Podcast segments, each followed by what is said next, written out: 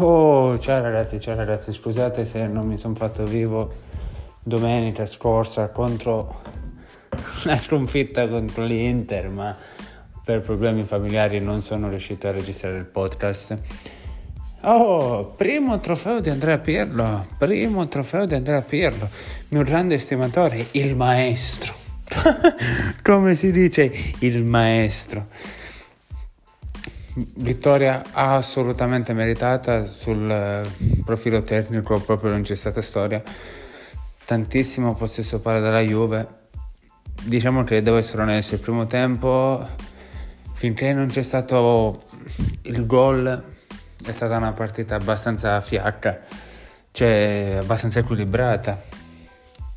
Non si riuscivano appunto a creare azioni pericolose, c'è solo stata un'azione nel primo tempo del Napoli grande Scesni, grande Scesni, e, boh, per il resto niente di così sensazionale.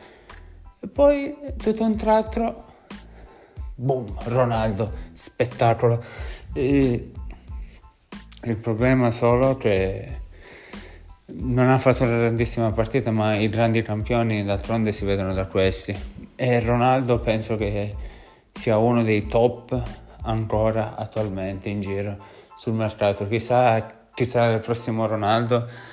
Eh, non penso che suo figlio sia come lui o diventerà come lui, però sono giocatori che ci vogliono dopo decenni a beccare due campioni, due grandi rivali. Per ora secondo me il top in assoluto è Ronaldo.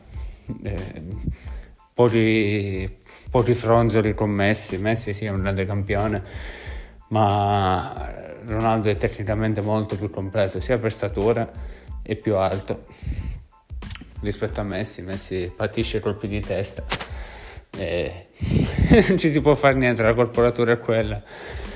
E boh, è grande, morata a chiudere la partita. La cosa che mi dà più felicità di questa coppa è una rivincita in base al ricorso che ha effettuato tempo fa il Napoli per la vittoria 3-0 del tavolino. E quindi boh, avrei preferito 3-0 ma in realtà il 3-0 lo preferisco in campionato perché così è più umiliante vincere 3-0 in campionato. Come dire hai visto? hai voluto rigiocare la partita pensando di fare le cose migliori ma al contrario le hai preso nel frac Beh, mm, intanto questa qua è stata una prima rivincita. Ci sta, ci sta, ci sta, ci sta. Boh, adesso vediamo la prossima partita contro il Bologna. Dovrebbe essere abbastanza facile, però su carta. Però molte volte le squadre abbastanza abbordabili sono quelle più insidiose. Boh, alla prossima ragazzi.